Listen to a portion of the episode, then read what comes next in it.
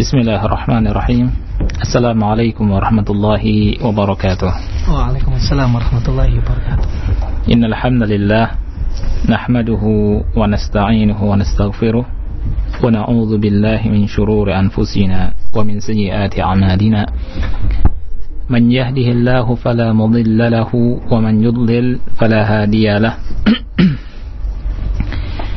أشهد أن لا إله إلا الله وحده لا شريك له وأشهد أن محمدا عبده ورسوله. يا أيها الذين آمنوا اتقوا الله حق تقاته ولا تموتن إلا وأنتم مسلمون. يا أيها الناس اتقوا ربكم الذي خلقكم من نفس واحدة وخلق منها زوجها. وبث منهما رجالا كثيرا ونساء واتقوا الله الذي تساءلون به والأرحام. إن الله كان عليكم رقيبا. يا أيها الذين آمنوا اتقوا الله وقولوا قولا سديدا. يصلح لكم أعمالكم ويغفر لكم ذنوبكم. ومن يطع الله ورسوله فقد فاز فوزا عظيما.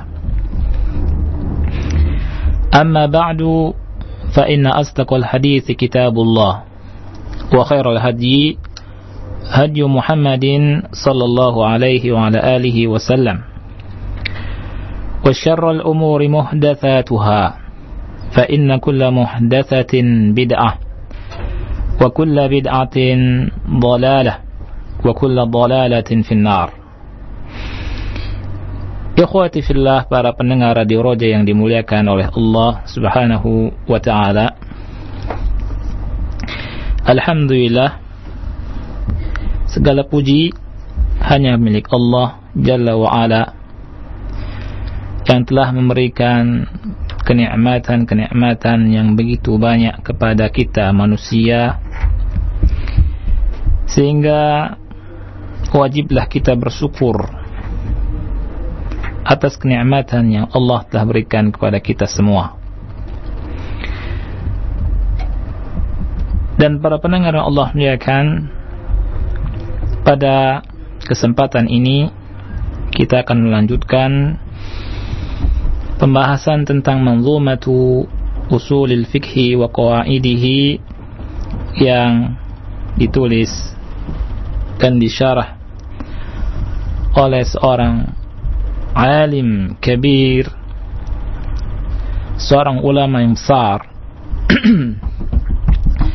yaitu Fadilatul Syekh Al-Allamah Al-Faqih Al-Usuli Muhammad Ibn Salih Al-Uthaymin rahimahullahu taala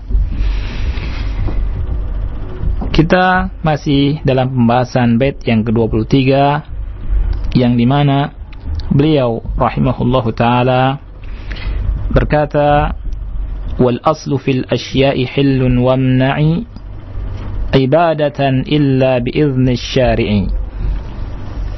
Artinya dan hukum asal dalam segala sesuatu adalah halal. Dan laranglah peribadatan laranglah sebuah peribadatan melainkan atau kecuali apabila ada izin dari yang membuat syariat. Ini adalah sebuah kaidah yang sangat besar. Kaidah yang hendaknya kita memahaminya dengan sebenar-benar pemahaman.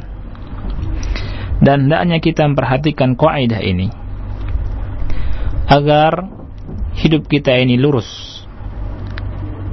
Agar hidup kita ini terbimbing dan tidak salah dalam berkata, beramal, tidak salah dalam bermuamalah dan tidak salah dalam beribadah kepada Allah Jalla wa Ala. Yang kita semua menginginkan ibadah kita ini sesuai dengan sunnah Nabi yang mulia alaihi salatu wassalam dan bersih daripada bid'ah-bid'ah. Dalam pertemuan yang lalu kita sudah membahas masalah yang berhubungan dengan enam hal yang disebut oleh beliau yang beliau katakan di dalam bukunya ini bahwa sebuah ibadah sebuah ibadah mesti sesuai dengan syariat dalam enam hal. Ya. Yang pertama dalam masalah sabab. Yang kedua dalam masalah jenis. Yang ketiga dalam masalah kadar. Yang keempat dalam masalah keifiat. Yang kelima dalam masalah zaman. Dan yang keenam dalam masalah makan. Ya. Dalam masalah tempat yang keenam ini. Kita sudah membahas lima hal ya dalam masalah sebab, jins, kadar, kefiat dan az-zaman. Insyaallah taala pada sore hari ini kita akan membahas tentang satu masalah lagi yaitu tentang masalah makan. Antakuna muwafiqatan li syar'i fi makaniha. Hendaknya ibadah itu sesuai dengan syariat dari sisi tempatnya. Dari sisi tempatnya. Tetapi ada dua paragraf yang belum saya selesaikan dalam pertemuan kemarin, yaitu masalah yang berhubungan dengan zaman. Masalah yang kelima, antakuna muwafiqatan li syar'i fi zamaniha. Hendaknya ibadah itu sesuai dengan syariat dari sisi waktunya. Artinya apabila seseorang melakukan ibadah dengan ibadah tertentu yang uh, belum masuk waktunya maka ibadahnya ini tidak tidak sah. Ya tidak sah. Seperti seseorang yang sholat tuhur sebelum matahari tergelincir maka ibadahnya tidak sah. Ya. Dan saya contohkan kibulan dari orang yang ngakunya wali ya kan? Kemudian terbang ke sana ke Mekah ya dia ceramah di depan umum juga bahwa saya pernah eh, eh bahwa guru saya bukan saya ya. guru saya itu kalau sholat tuhur itu kita sholatnya di sini kalau guru saya terbang sholatnya di Masjidil Haram di Mekah ya. ini adalah kebohongan yang nyata. Karena di sana masih jam berapa? Jam 8 ya? Iya. Bukan sholat duhur, tapi sholat duha. Iya. Musibah besar, banyak orang jahil yang mempercayai hal ini. Ya, walaupun dia sholat di sana betul lah, misalkan bisa terbang lah, pakai apa kayak pakai sepatu ya, terbang, atau pakai sapu lidi, ya. Nah, itu sesuatu yang apa namanya mustahil salatnya diterima karena Allah Subhanahu wa taala telah menentukan waktu salat inna salata kanat 'alal mu'minina kitaban mauquta sesungguhnya salat itu telah ditentukan waktunya. Ya kan? Kemudian dalam Al-Quran Allah Ta'ala berfirman Aqimis salat haliduluki syamsi ila ghasakil lail. Tegakkan salat karena dulu syams tergelincirnya matahari. Ini salat apa? Duhur. Kalau orang ya, sholatnya khusyuk, tutup aurat, sudah tohar, semua rukun di, eh, semua syarat sudah terpenuhi, kecuali satu syarat, yaitu tidak masuknya waktu. Dia sholat jam 11. Wah, khusyuknya minta ampun sholatnya. Tetapi sholat jam 11, akhi, ya kan? Sholat duhur jam 11, diterima tidak sholatnya? Tidak diterima, tidak sah. Ya, tidak sah. Jadi kalau orang terbang ke sana itu adalah bohong. Tidak boleh dipercaya. Ya. Baik, kita masuk ke pembahasan yang belum saya sempurnakan Itu beliau mencontohkan lagi dalam halaman yang ke-93 dalam masalah zakat. Ya. Beliau berkata, "Law annahu zaka qabla milki nisab, fa inna zakata la tujzi'uhu li'annahu addaha qabla an yukhata biha." Qabla an yukhataba biha. Akharaha an waqti al-wujubi li ghairi udhrin, مثلا تحل زكاته في الشهر المحرم فأخرها عن شهر المحرم تأخيرا لا يؤذر فيه فهل تجزئه أو لا؟ في هذا خلاف بين العلماء. فمنهم من قال تجزئه لأنه أدى حق الفقراء ومنهم من قال لا تجزئه لأنه أخرها عن الوقت المخاطب بها ولا سيما إذا مات فإن ورثته وإن أخرجوها عنه لا تبرأ بذلك ذمته لأنه تعمد أن يترك هذا الركن من أركان الإسلام. ولا ينفعه قضاء أهله عنه. نعم لو فرض أن الرجل إنه حسابات كثيرة وأخر الزكاة من أجل أن يراجع حسابه فهنا نقول إنه يجزئ لأن له شبهة وشيئا من العذر Tadi yang saya baca ini contoh dalam masalah zakat. Kata beliau dalam masalah zakat kalau seseorang membayar zakat sebelum memiliki nisabnya. Ya. Sebelum memiliki nisabnya, maka zakatnya enggak sah. Ya. Jadi kan mesti ada nisab dulu. Kemudian juga kalau zakat mal ada haul. Ya. Kata Syekh zakatnya tidak tujzi'uhu, tidak sah karena dia membayarnya sebelum qabla an yukhataba biha sebelum diseru untuk mengeluarkan zakat apabila dia mengakhirkan membayar zakat dari waktu wajibnya membayar zakat tanpa udur ya. Misalkan seseorang sudah dapat nisab. E, contohnya uh, zakatnya di mestinya di bulan Muharram. Kemudian dia akhirkan dari bulan Muharram ya sampai setelah bulan Muharram dengan tidak ada uzur apakah sah atau tidak zakatnya kalau diakhirkan. Saya berkata di dalam masalahnya ada khilaf, ada per, per, perbedaan pendapat di antara ulama.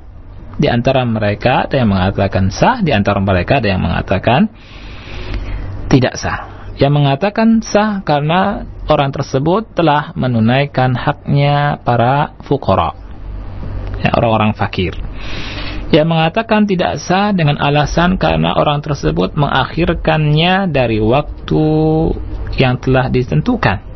Ya.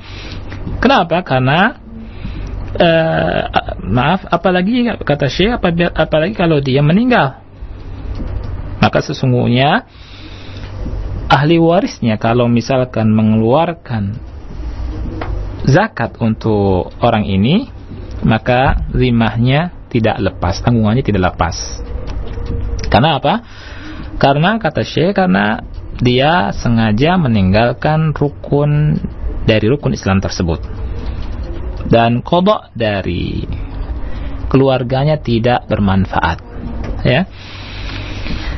Kata beliau, "Na'am, kalau seandainya orang tersebut ada hitungan-hitungan, dia memiliki ada yang hal-hal yang belum terhitung, kemudian dia mau menghitung dulu karena banyak hartanya dan seterusnya. Kemudian diakhirkan zakatnya karena hal tersebut, ya.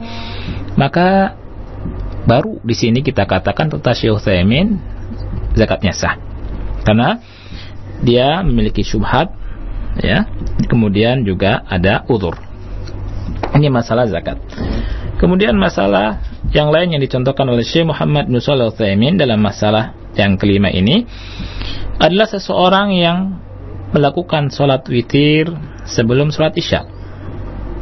Apakah dapat pahala? Apakah sah? Ya. Misalkan ada seseorang misalkan namanya adalah Ahmad. Ahmad sholat witir qabla sholat isya.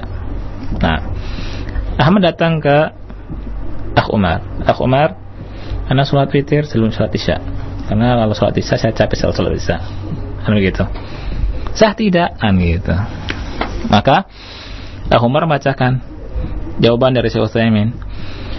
Kata Syekh Utsaimin al-jawabu la, tidak sah. Ya. Limadha kenapa? Li'annahu sallaha qabla an yukhataba bihi.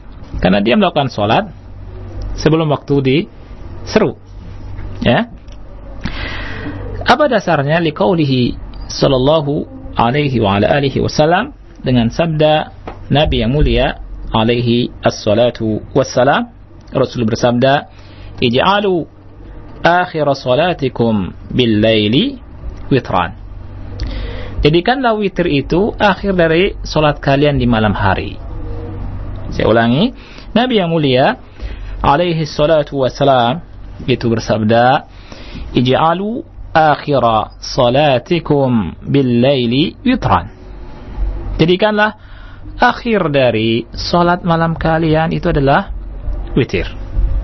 Jadi penutup sholat malam kalian witir. Hadis ini dikeluarkan oleh Al-Imam Al-Bukhari dalam kitab Abu Wabil Masajid ya. Juga dikeluarkan uh, di dalam uh, Babul Hilaq wal Julusi fil Masjid. Kemudian juga Al-Imam Muslim mengeluarkan hadis ini dalam kitab Salatul Musafirin wa Qasriha dari hadis Umar radhiyallahu anhuma. Eh, maaf, hadis Ibnu Umar radhiyallahu anhuma. Jadi orang yang sholat sebelum eh, sholat witir sebelum isya maka tidak sah sholatnya. Ya. Kata beliau, wa in akhara al-witra ila ma ba'da tulu'il fajri li ghairi udhrin fa innahu la yujzi'uhu aydan. Li'annahu akhraj al-ibadata an waktiha al-muqaddari syar'an. Begitu juga sebaliknya. Ada orang yang mengakhirkan sholat witir sampai terbit fajar tanpa ada udur, tanpa ada sebab syar'i, ya. Maka kata beliau juga sama tidak sah. Tidak sah. Karena dia telah mengeluarkan ibadah dari waktunya yang telah ditentukan secara syariat. Ini masalah uh, yang kelima di antara enam hal yang disebut oleh Al-Syekh Al-Allamatu Al-Faqih Al-Usuli Al-Syekh Muhammad Ibn Saleh Al-Uthaymin rahimahullahu taala rahmatan wasi'ah. Masuk ke masalah yang ke-6. Sadisan. An takuna muwafiqatan lisyar'i fi makaniha hendaknya ibadah itu sesuai dengan syariat dalam sisi makannya dan dalam masalah tempatnya ya tempatnya hendaknya adalah e, tempat yang memang telah diatur telah diberikan perintah dalam syariat telah diberikan contoh dalam syariat yang mensyariatkan tempat ibadah adalah Allah dan Rasulnya alaihi salatu wassalam. Oleh karena itu, hendaknya sebuah ibadah yang berhubungan dengan tempat, maka tempatnya mesti sama. Dan tempatnya mesti uh, di tempat yang memang telah ditentukan oleh syariat. Taib. Bagaimana penjelasannya? Beliau berkata, La budda أن تكون العبادة موافقة للشرع في مكانها فلو اعتكف الإنسان في بيته في العشر الأواخر من رمضان فإنه لا يجزئه لأن مكان الاعتكاف المساجد. قال تعالى ولا تباشروهن وأنتم عاكفون في المساجد. طيب.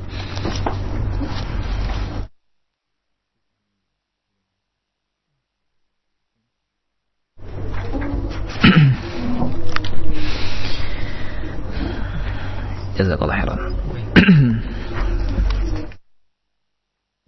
Taib, Syekh berkata,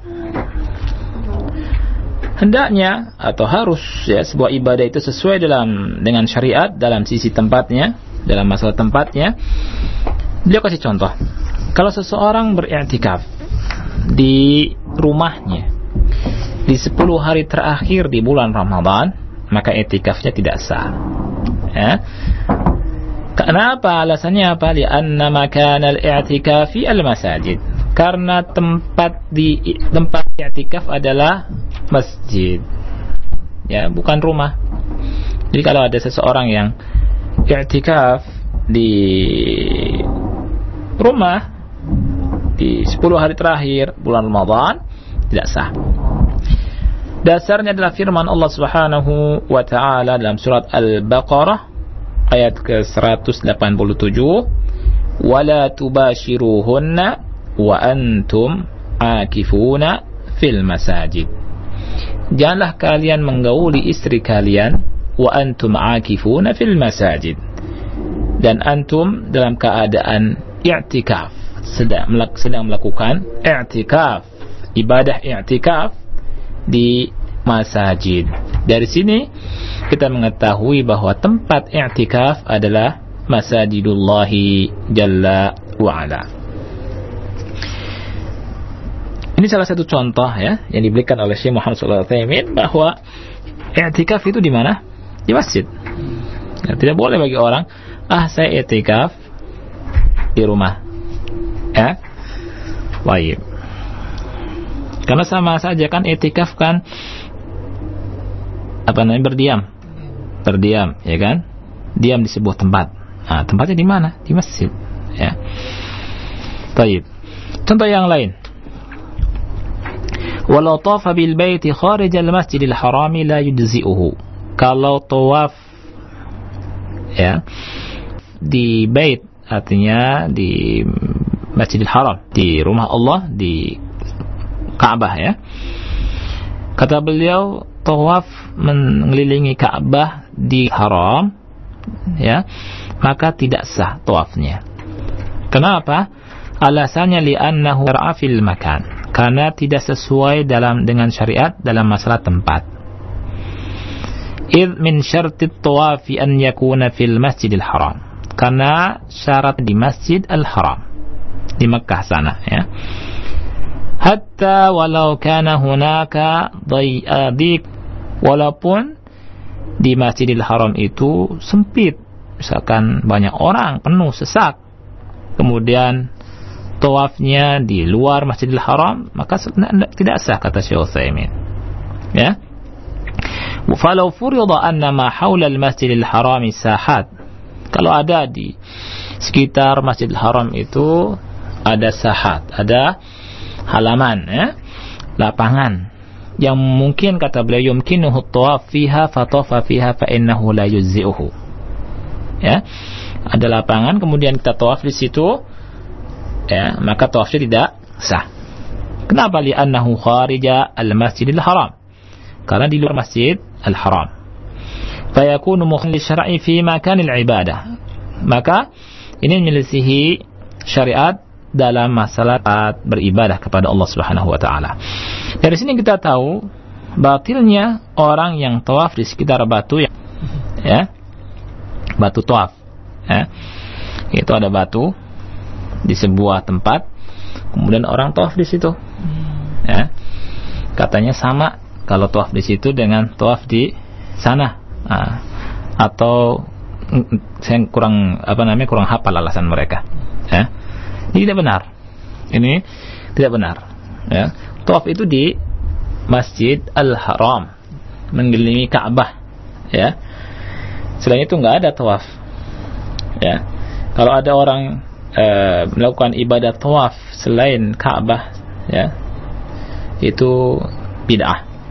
Misalkan tawaf di kuburan, kuburan wali tertentu, atau di rumah si fulan, ya, ini tidak dibenarkan. Baik.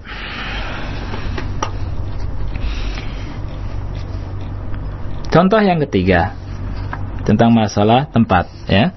Jadi ibadah itu harus sesuai uh, dengan syariat dari sisi tempat. Kata Syekh, "Walau hajjal insanu ila al-Madinati badalan an Makkah, lam yu, lam yujzihu al-hajju." li'annahu mukhalifun fi makan al-ibadati fala tujzi'uhu. Kalau seseorang melakukan ibadah haji Tapi ibadah hajinya ke Madinah, kata Syekh. Sebagai pengganti dari Mekah. Ya, ada orang, ah saya mah kalau haji ke Madinah saja. Ya, nggak usah ke Mekah. Sama-sama aja kan ke Timur Tengah, ke Saudi, misalkan. Kan Rasulullah lahir di Madinah. Ya.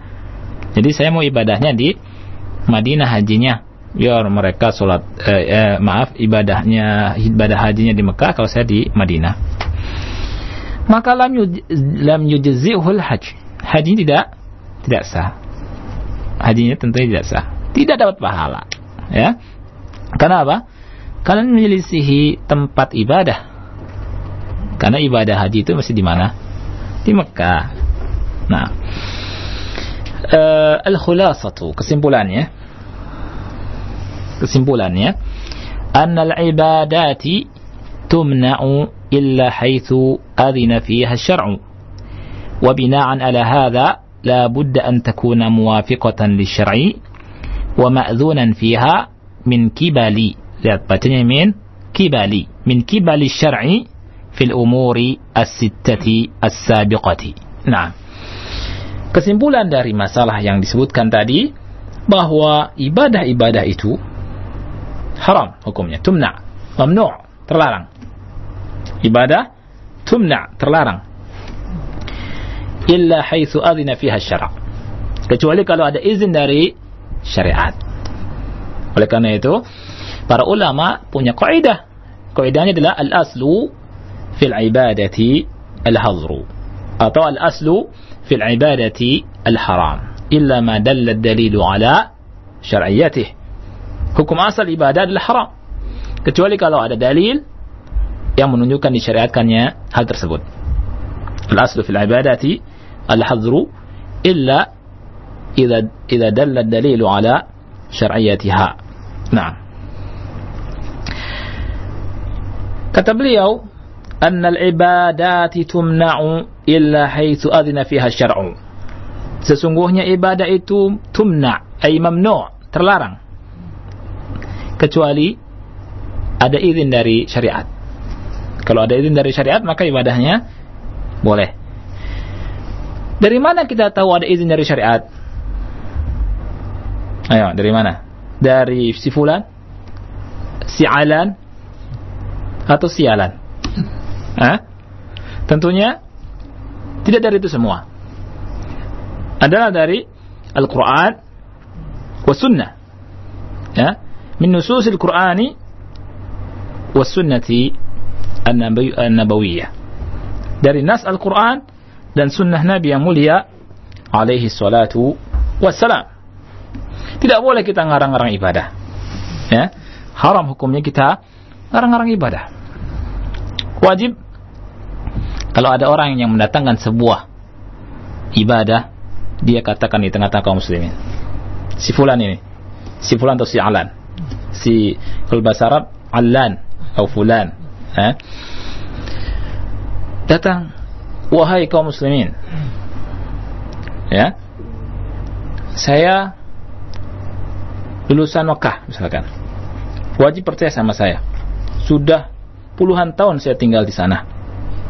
Percayalah sama saya. Hah? bahasa Arabnya fasih. Baik. Kemudian dia katakan ini sunnah atau ini wajib? Wajib maka kita lihat. Apakah ada dalilnya di Al-Quran dan dari sunnah atau tidak kalau tegak dalil dari Al-Quran dan sunnah maka diikuti. Kalau tidak maka hukum asal ibadah adalah al-hadru karena Rasul yang mulia alaihi wasallam bersabda man amila amalan laisa alaihi amruna fahuwa rad. Barang siapa yang beramal dengan sebuah amalan yang tidak ada contoh dari kami maka amalan itu adalah raddun ay mardud yaitu ter tertolak kata beliau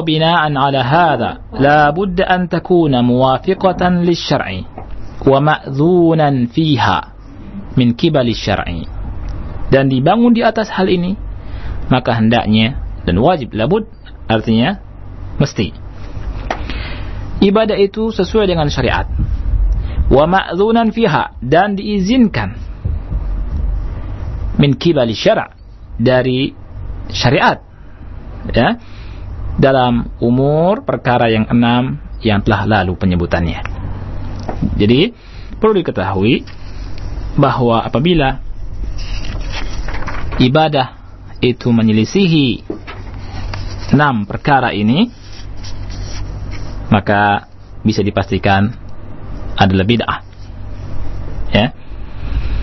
Dan tidak sesuai dengan sunnah Nabi yang mulia alaihi salatu wassalam enaknya pilih kalimat tidak sesuai dengan sunnah atau bid'ah?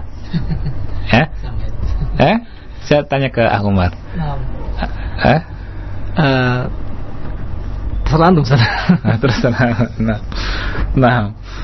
Karena sebagian orang kalau mendengar kalimat bid'ah Hmm, seram kata ya. seram katanya gitu kan. Sebenarnya sama saja. Ini tidak sesuai dengan sunnah ya dan Ini bid'ah. iya. Baik. Kita lanjutkan fa'in qala qailun kalau ada yang berkata kalau ada yang berkata hatan al-qa'idatani yushkilu alaihima atau yushkalu alaihima يشكل عليهما ما قاله بعض أهل العلم أن الأصل في الأبضاء يعني النساء التحريم والأصل في اللحوم التحريم apabila ada seseorang berkata dua kaidah ini itu muskil. Arti muskil ini apa? E, bermasalah. Ada muskilah e, ya. Dari dua kaidah ini. Dengan apa yang dikatakan oleh sebagian ahlul ilmi ya bahwa hukum asal hukum asal dalam masalah abda abda ini furuj masalah kemaluan ya masalah nisa masalah wanita kemudian yang kedua dalam masalah hukum asal dalam masalah luhum dalam masalah daging ya, kita makan daging halal atau haram ya ini kata sebagian ahli ilm adalah hukum asalnya haram. Ya, hukum asal wanita haram. Hukum asal daging haram. Padahal kaidahnya kita tahu apa? Hukum asal fil asya hil. Hukum asal segala sesuatu adalah halal. Ya. Hukum asal ibadah haram. Sekarang sebagian ahli ilmu berkata, Gimana dengan wanita? Sebagian sebagian ulama berkata hukum asalnya haram. Katanya segala sesuatu halal. Ayo gimana coba jawabannya? Kan gitu. Ada lagi sebagian ulama mengatakan hukum asal daging juga haram. فكيف الإجابة على هذه المشكلة؟ Bagaimana jawaban dari muskilah ini? Baik, kita lihat dan perhatikan perkataan Syekh Muhammad Ibn Saleh Al-Utsaimin rahimahullahu taala. Beliau berkata, "Kulna kami jawab. Kami jawab. Masya Allah, Syekh Utsaimin uh, jawabannya muhtas. Eh? Kata beliau, "Hada la yaruddu 'ala al-qa'idah." Ini tidak membantah kaidah. Ya. Ini tidak membantah kaidah. Ini pengecualian. Pengecualian, ya. Dan ini tidak membantah kaidah. Tapi kok bisa tidak membantah kaidah? Ya kan? Kata beliau, "Wal ulama'u rahimahumullah la yuriduna mukhalafata hadhihi al-qa'idati allati dzakarna." Para, para, para ulama rahimahumullah tidak menginginkan tidak mau menyelisihi kaidah yang telah kami sebutkan ini. Tidak ada satu satu ulama pun yang menyelisih kaidah ini. Kalau ada satu muncul yang menyelisih kaidah ini, itu bukan alim. Ya. Perlu dipertanyakan keilmuannya. Ya. Baik. Kata beliau, tapi apa maksud dari perkataan mereka itu? Kata Syekh, lakinna qasdahum anna al-asl anna al-abda'a lihilliha syurutun. Maksud dari perkataan mereka bahwa hukum asal dalam masalah wanita haram, dalam masalah furuj, al-abda', masalah kemaluan wanita haram adalah apa? Anna al-abda'a lihilliha syurut. Bahwa kemaluan wanita masalah wanita itu ada syarat dalam menghalalkannya. Dalam menghalalkannya. Kata beliau, "Fala nastahilluha illa ba'da an na'rif syurut." Kita tidak boleh menghalalkannya kecuali setelah kita mengetahui syarat-syaratnya. فإذا شككنا مثلا في عقد النكاح هل تم أو لا فالأصل عدم التمام فلا يحل kalau kita ragu kata beliau kalau kita ragu salah satu contoh ya kata beliau masalah contoh kalau kita ragu tentang masalah akad nikah apakah telah beres atau belum apakah telah sempurna atau belum maka hukum asalnya adalah apa Hukum asalnya ada ada mutamam tidak sempurna. Tidak halal wanita itu. Ya. Jadi nah ini mesti diketahui oleh sebagian eh, eh mesti kita oleh kita semua. Karena ada orang yang paham. Ya. Orang bertunangan disangkanya sudah sah akad nikah. Ya kita kilah ya. Nggak boleh. Haram. Haram. Sebagian kita ini sebagian orang ya sudah tun, uh, dengan tunangan itu menghalalkan wanita tidak sah ya nggak boleh seharam ya kata beliau lakin لو شككنا هل هذه المرأة ممن يحل له أخذها أو ممن لا يحل fal aslu al hil. Akan tetapi kalau kita ragu apakah seorang wanita ya apakah dia itu boleh dinikahi atau tidak maka hukum asalnya apa? Halal. Ya ada ada, ada seseorang seorang laki-laki ya kan mau menikah menjumpai wanita dia nggak tahu ini wanita ini halal atau tidak bagi saya. Kan gitu. Maka hukum asalnya adalah halal. Halal ya yang menikahi. Gitu maksud dari dari dihalalkan hukum asal segala sesuatu halal. Tapi tak kalah ya mau menggaulinya mesti ada syarat. Nah, itu maksudnya. Maksud dari apa? Al aslu fil abda'i at-tahrim. Hukum asal dari masalah kemaluan wanita haram. Nggak boleh berzina. Ya kan? Nggak boleh apa namanya? melakukan perbuatan kecuali ada uh, sudah ada apa namanya? akad. Kata Syekh, "Lianna Allah lamma dzakara al-muharramati" karena Allah Subhanahu wa taala tatkala menyebutkan wanita-wanita yang diharam dinikahi, ya di surat An-Nisa ayat ke-23 kemudian di surat An-Nisa ayat ke-24 wa lakum ma wara'a dzalikum. Allah halalkan wanita yang selain mereka. Ya.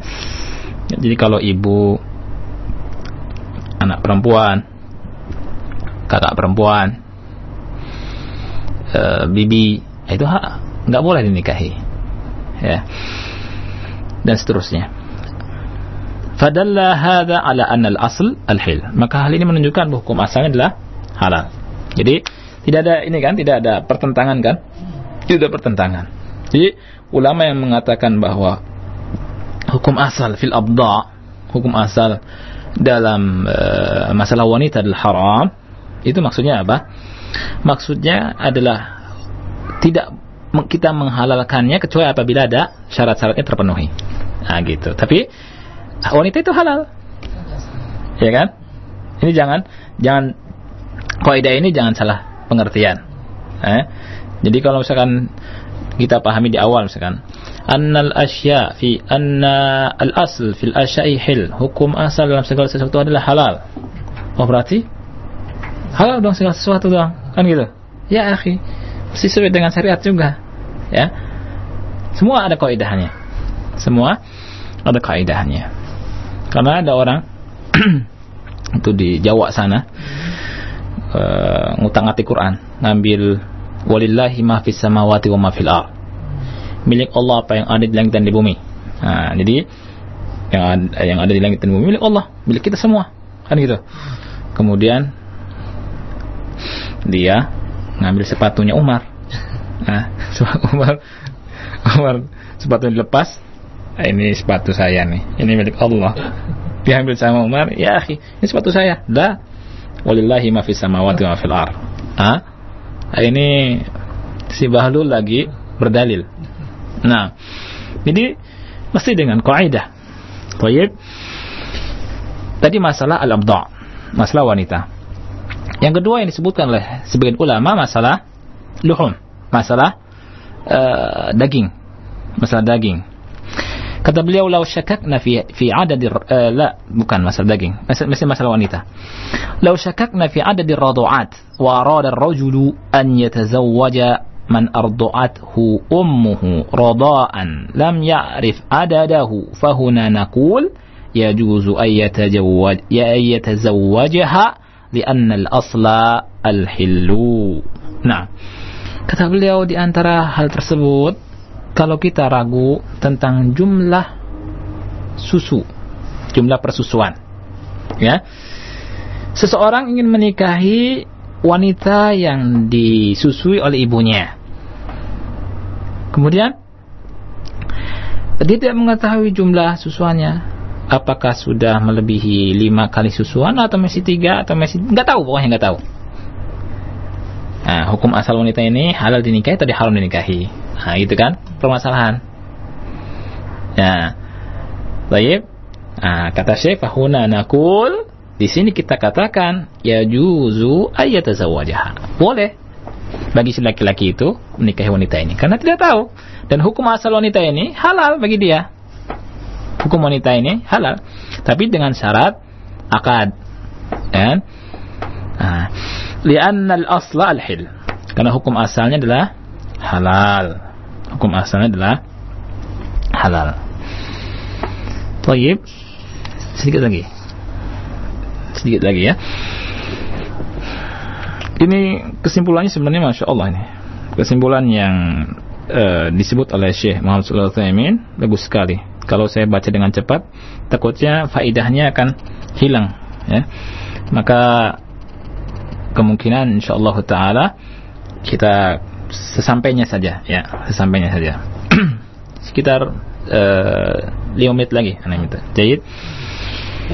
Kadzalika qauluhum fil lahm. Begitu juga perkataan para sebagian ulama dalam masalah daging. Dalam masalah daging. Tadi kan masalah wanita, sekarang masalah daging. Masalah daging, sebagian ulama mengatakan al-aslu at-tahrim. Hukum asalnya adalah haram. Kita ingat ya, hukum asal segala sesuatu halal. Ini kaidah. Ya. Kemudian ada istisna, pengecualian. Bahwa hukum asal masalah abda adalah haram hukum asal dalam masalah uh, tadi apa laham adalah haram. Apakah dua hal ini menyelisih kaidah yang tadi? Jawabannya tidak. Contoh yang lain, kata Syekh Utsaimin, hukum asal laham tahrim. Nakul kami berkata, hadza idza syakakna fi syartil hil. Ini kalau kita ragu dalam syarat penghalalannya. Contoh, an najida lahman minal ibili awil baqari awil ghanami Contoh kita melihat, menjumpai daging. Apakah itu daging unta atau daging apa? Bakor, sapi atau kambing. Wasyakakna hal zubih ala turiqatil islamiyyati aula. Kemudian kita ragu, apakah daging tersebut itu uh, disembelih sesuai dengan cara Islam atau tidak? Kita ragu. Ya. Fal aslu at-tahrim. Maka hukum asal daging itu adalah haram. Kita kita ragu. Ya, kita ragu. Baik. Hatta na'rif syart al-hil. Sehingga kita mengetahui syarat penghalalannya. Baik. Kemudian kata Syekh, "Amma law wajadna hayawanan wala nadri hal huwa halalun aw haramun fal aslu al-hil." Adapun kalau kita melihat, menjumpai satu hewan, kemudian kita tidak tahu apakah dia itu halal atau haram, maka hukum, hukum asalnya apa? Adalah hewan tersebut halal. وعلى هذا فما استثناه بعض العلماء في مسألة الأبضاع واللحوم فيه نظر في الواقع Ah, perhatikan. Kata Syekh Utsaimin, dibangun di atas hal ini apa yang dikecualikan oleh sebagian ulama dalam masalah abda, dalam masalah wanita dan dalam masalah daging itu fihi nazar. Fihi nazar itu artinya apa? Mesti dilihat lagi. Nazar kan melihat. Fihi nazar di dalamnya ada nazar. Artinya mesti dilihat lagi, dicek lagi gitu. Ya. Fil waqi, kenyataan mesti dicek lagi. Illa mastathnuhu kecuali apa yang mereka kecualikan, ya. Eh, maaf. Lianna mastathnuhu karena sesungguhnya apa yang mereka kecualikan yakni anna syartul hillam yujad bahwa syarat uh, halal itu tidak ada wa hadza yashmulu kulla syai'in ya dan ini mencakup segala sesuatu. Hatta fil bai' ya. Walaupun dalam masalah bai' ya. An al asla fil a'yani at-tahrim. Hukum asal dalam masalah a'yan benda itu haram anni malaktu hadhihi sil'ata mathalan bi bai'in aw bi ijaratin aw ma asbah dhalik sehingga aku mengetahui apakah saya memiliki barang ini dengan sebab uh, jual beli atau disewakan atau yang semisalnya. Ya, jadi sesungguhnya apa yang mereka kecualikan adalah bahwa syarat al-hil itu tidak ada. Ya.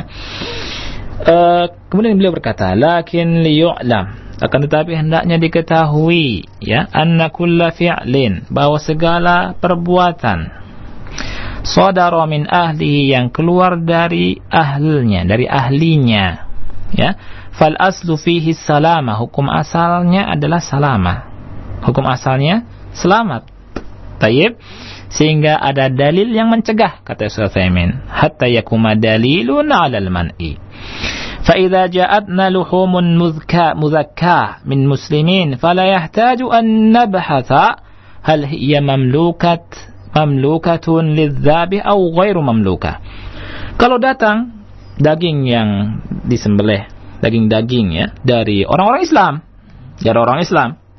Maka la yuhtad tidak dibutuhkan lagi la yuhtad, maaf, la yuhtad tidak dibutuhkan lagi kita mencari-cari.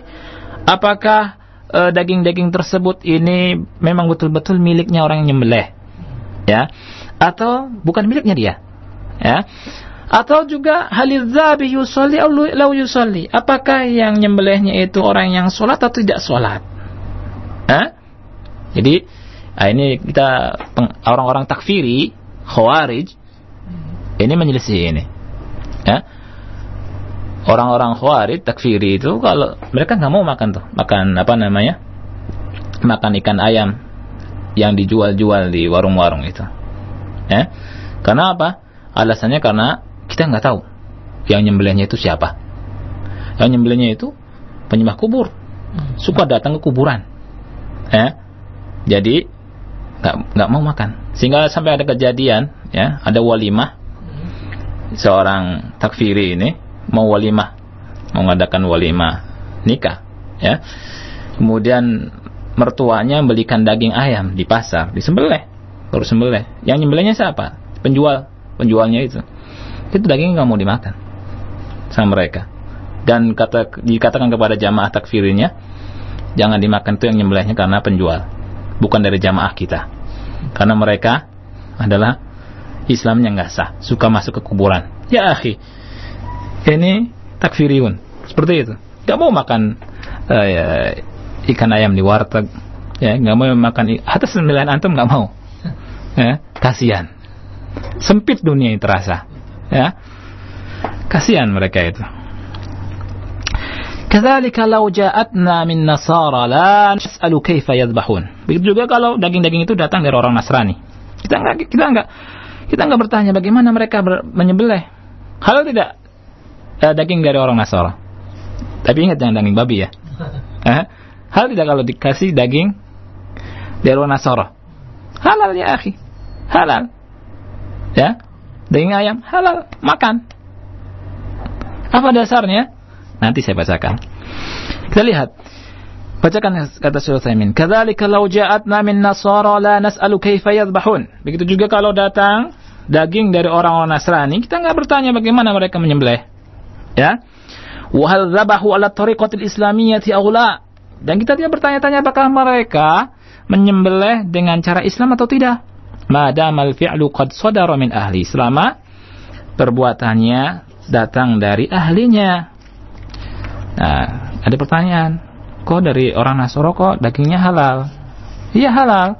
Apa dasarnya? Dasarnya adalah firman Allah Subhanahu wa taala. Antum bisa lihat surat Al-Maidah ayat 5. Allah Subhanahu wa taala berfirman, "Al-yauma uhilla lakumut thayyibat." Pada hari ini dihalalkan bagimu yang baik-baik. Wa ta'amul ladzina utul kitaba hillul lakum wa ta'amukum hillul lahum. Ya. Makanan atau sesembelihan orang yang diberi Alkitab itu halal bagimu dan makanan kamu halal pula bagi mereka. Lihat. Jadi sesembelihan ahlul kitab, al-yahud wan nasara kalau nyembelih antum nggak usah bertanya bagaimana cara mereka nyembelih. Repotin. Lanas al-kaifa yadhbahun. Juga tidak bertanya-tanya apakah mereka nyembelih sesuai dengan cara Islam atau tidak. Ya akhi, selama mereka nyembelih, kemudian ada dasar dari firman Allah Jalla wa'ala, maka ini kaidahnya. Kulla fi'lin sadara min ahlihi fal aslu fihi salamah. Ya, ini yang mesti kita ketahui. Dan ini banyak yang tidak paham masalah ini. Nah, uh, anak kira cukup ya. Tapi masih ada tiga paragraf lagi. Tiga paragraf lagi. Insyaallah taala kita akan lanjutkan ya. Karena mungkin kalau terburu-buru waktunya habis. Gimana? Apa diselesaikan atau ditunda? Kita akan buka sesi jawab juga atau tidak waktu kita uh, kurang lebih hanya tinggal 10 menit lagi menjelang maghrib. tanya jawab aja deh. Nah, 10 menit lumayan. Nah, barakallahu fiik. Wa fika barakallah. Demikianlah para pendengar semua satu pembahasan yang telah dipaparkan oleh guru kita Ustaz Abu Ya'la Kurnedi LC Hafizallahu taala dalam kesempatan yang berkah ini di sore hari ini dan selanjutnya kami akan jeda dulu beberapa saat ke depan. Setelah jeda berikut Anda bisa bertanya langsung kepada beliau dari pembahasan yang beliau paparkan untuk lebih jelas lagi ataupun Anda bisa juga bertanya melalui pesan singkat yang telah layanan pesan singkat kami yang telah kami sediakan untuk Anda semua di 0819896543 atau Anda ingin bertanya langsung di 8236543. Baik para pendengar, kami akan jeda terlebih dahulu.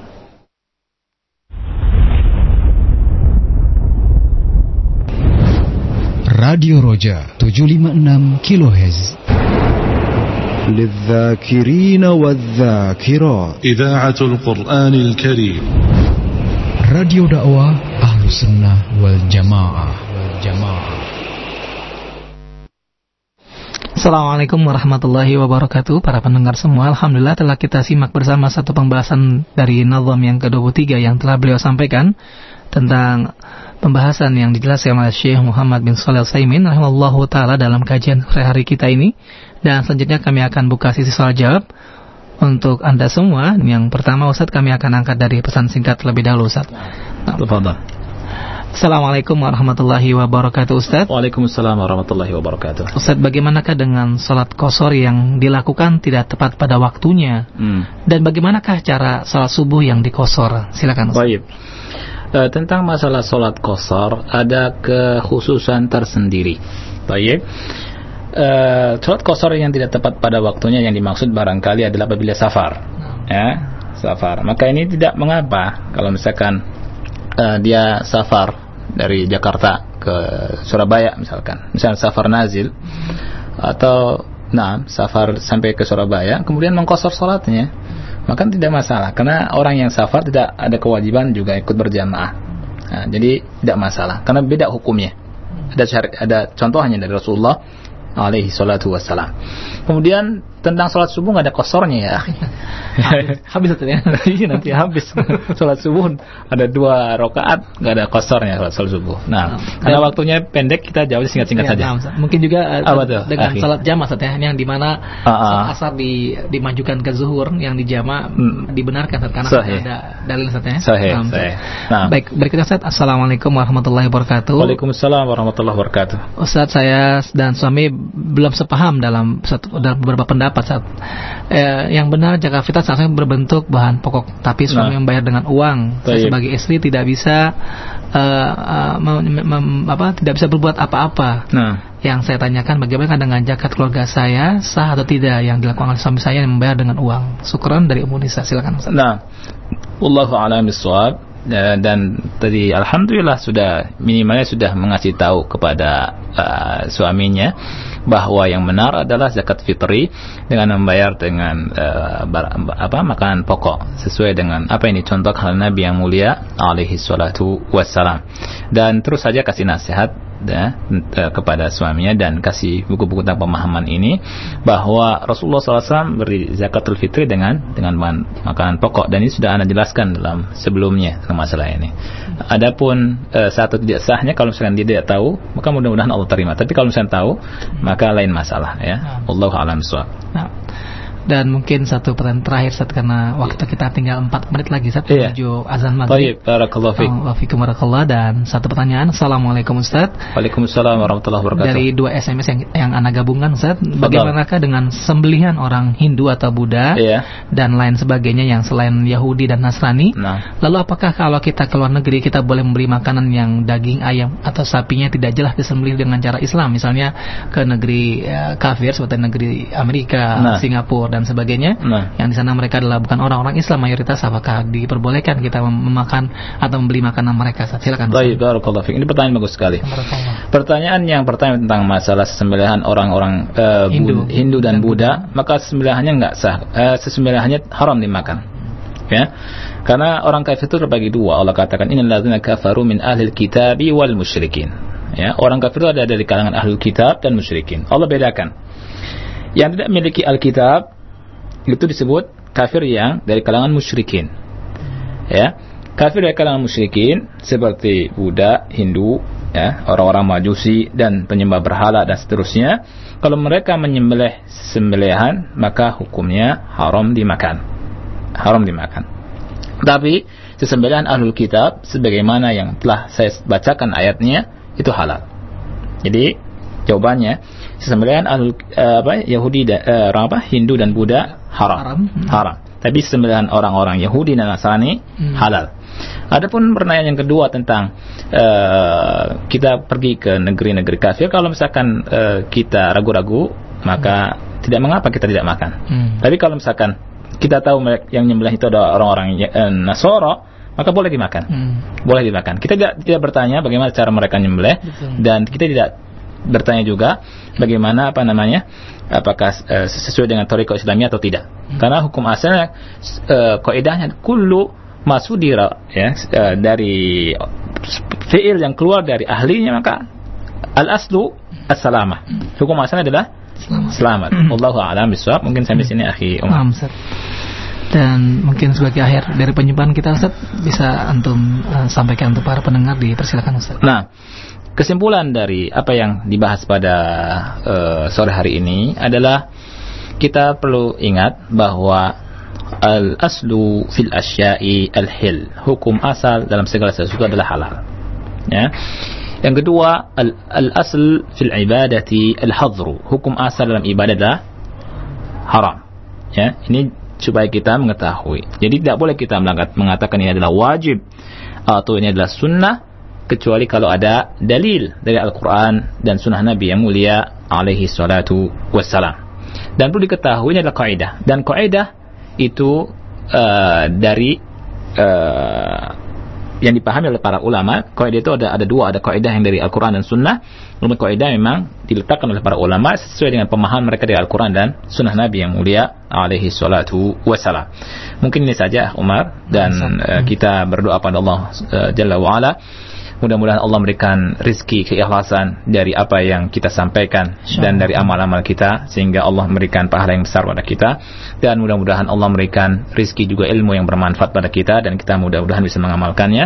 Amin. Subhanakallahumma bihamdika asyhadu an la ilaha illa anta astaghfiruka wa atubu ilaik. Assalamualaikum warahmatullahi wabarakatuh.